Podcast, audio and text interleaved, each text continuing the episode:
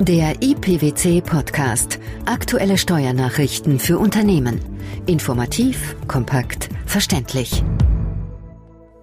Herzlich willkommen zur 15. Ausgabe unseres IPWC Podcasts, den PWC Steuernachrichten zum Hören. In dieser Ausgabe beschäftigen wir uns mit folgenden Themen.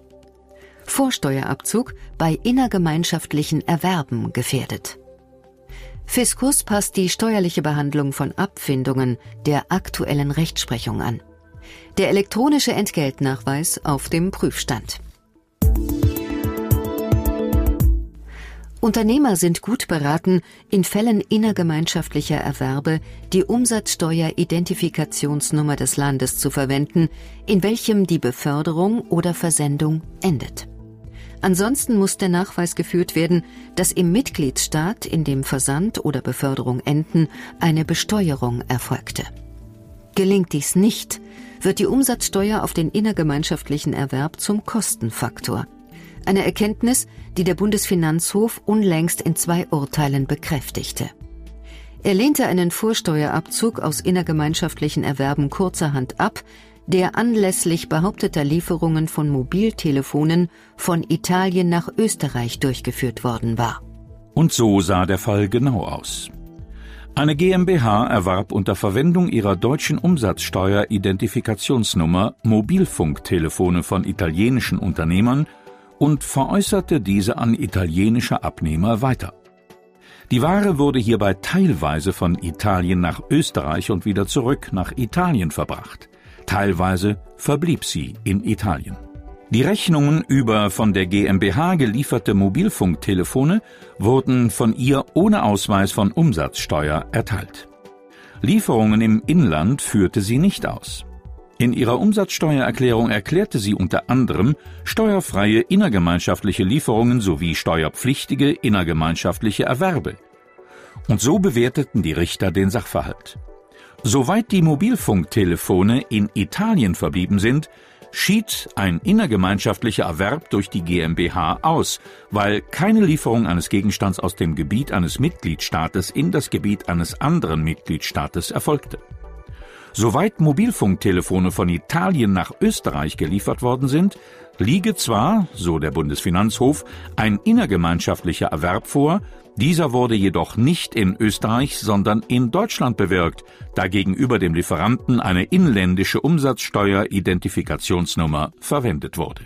Mit welchen Folgen? Die dadurch entstandene Steuer konnte nicht durch den korrespondierenden Vorsteuerabzug ausgeglichen werden. Der innergemeinschaftliche Erwerb wird zwar grundsätzlich auf dem Gebiet des Mitgliedstaates bewirkt, in dem sich der Gegenstand am Ende der Beförderung oder Versendung befindet. Verwendet der Erwerber gegenüber dem Lieferer eine ihm von einem anderen Mitgliedstaat erteilte Umsatzsteuer-Identifikationsnummer, gilt der Erwerb aber so lange in dem Gebiet dieses Mitgliedstaates als bewirkt, bis der Erwerber nachweist, dass eine Besteuerung durch den Empfängermitgliedstaat erfolgte. Diese Entscheidung begründeten die obersten Finanzrichter mit der Rechtsprechung des Europäischen Gerichtshofs. Demnach ist ein im Land der verwendeten Umsatzsteuer-Identifikationsnummer mehrwertsteuerpflichtiger Erwerber nicht zum sofortigen Abzug der Vorsteuer berechtigt, wenn er nicht nachgewiesen hat, dass die fraglichen innergemeinschaftlichen Erwerbe auch in dem Land besteuert wurden, in dem der Versand oder die Beförderung endete. Aus diesen Gründen hatte der Bundesfinanzhof im weitgehend inhaltsgleichen zweiten Urteil dem klagenden Unternehmer auch kein faktisches Wahlrecht zwischen Unionsrecht und der günstigeren deutschen Regelung des Vorsteuerabzugs für innergemeinschaftliche Erwerbe zugebilligt. Das Bundesfinanzministerium hat auf zwei Urteile des Bundesfinanzhofes aus 2009 und 2010 reagiert. Die Berliner Behörde hat danach ihr Schreiben zu Zweifelsfragen hinsichtlich der Besteuerung von Entlassungsentschädigungen den Urteilsbegründungen angepasst. Um welche Anpassungen geht es im Einzelnen? Grundsätzlich sind Entschädigungsleistungen als außerordentliche Einkünfte mit einem ermäßigten Steuersatz zu belegen. Das Problem hierbei? Nach ständiger BGH-Rechtsprechung werden Einkünfte nur dann als außerordentliche Einkünfte anerkannt, wenn sie in einem Veranlagungszeitraum zu erfassen sind und, das ist entscheidend, somit durch die Zusammenballung von Einkünften eine erhöhte steuerliche Belastung entsteht. Keine Zusammenballung in diesem Sinne liegt nach Meinung der obersten Finanzrichter vor, wenn eine Entschädigung in zwei oder mehreren verschiedenen Veranlagungszeiträumen gezahlt wird. Die Ausnahme davon der Steuerpflichtige hat nur eine geringfügige Teilleistung erhalten und die ganz überwiegende Hauptentschädigungsleistung wird in einem Betrag ausgezahlt. Die in dem Urteil aus 2009 zugrunde liegende Teilleistung machte 1,3 Prozent der Hauptleistung aus. Diese Geringfügigkeitsgrenze hat das Bundesfinanzministerium jetzt in seinem Ländererlass auf maximal 5 Prozent der Hauptleistung festgelegt. Ob außerordentliche Einkünfte vorliegen, wird im Übrigen durch eine Vergleichsberechnung anhand des Vorjahres festgelegt. Gibt es Ausnahmen? Ja, und zwar vereinfacht ausgedrückt, wenn außergewöhnliche Ereignisse vorliegen.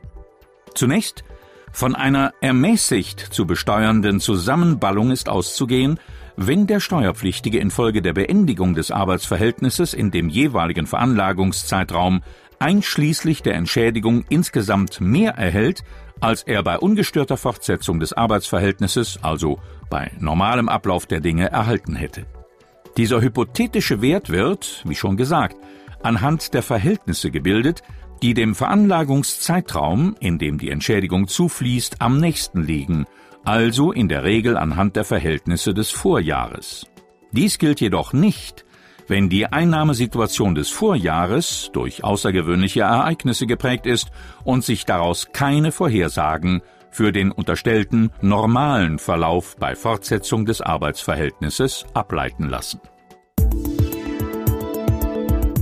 Seit 2010 ist der Arbeitgeber gesetzlich verpflichtet, Einkommens- und Beschäftigungsdaten der Mitarbeiter, die sogenannten elektronischen Entgeltnachweise, einer zentralen Speicherstelle zu melden. Arbeitnehmer benötigen die Bescheinigungen für die zentrale Speicherstelle, wenn sie Arbeitslosengeld 1, Wohn- oder Elterngeld beantragen wollen. Man spricht auch vom sogenannten Elena-Verfahren. Die elektronische Form der Datenübermittlung soll dabei 2012 das Antragsverfahren auf Papier ablösen. Die Agentur für Arbeit sowie die Wohngeld- und Elterngeldstellen können dann die benötigten Daten aus dem Elena-Verfahren abrufen. Zuvor haben sie jeweils das Einverständnis des Arbeitnehmers einzuholen. Das geht einher mit der Erstellung einer qualifizierten elektronischen Signatur. Was ändert sich dadurch für den Arbeitnehmer? Für den Arbeitnehmer bringt Elena zwei handfeste Vorteile. Das Einholen der Arbeitsbescheinigung beim Arbeitgeber entfällt und die Anträge können schneller bearbeitet werden, wobei vermutlich auch weniger Fehler gemacht werden dürften. Des Weiteren wird der Arbeitgeber nicht mehr in Kenntnis gesetzt, wenn ein Mitarbeiter Sozialleistungen bezieht. Ein Mehraufwand bedeutet zunächst die Beschaffung der qualifizierten elektronischen Signatur, verbunden mit zusätzlichen Wegen und Wartezeiten. Außerdem wird es nicht mehr ohne weiteres möglich sein, Wohn- und Elterngeld per Brief zu beantragen, weshalb der Arbeitnehmer, will er einen Antrag stellen, in Zukunft persönlich erscheinen muss.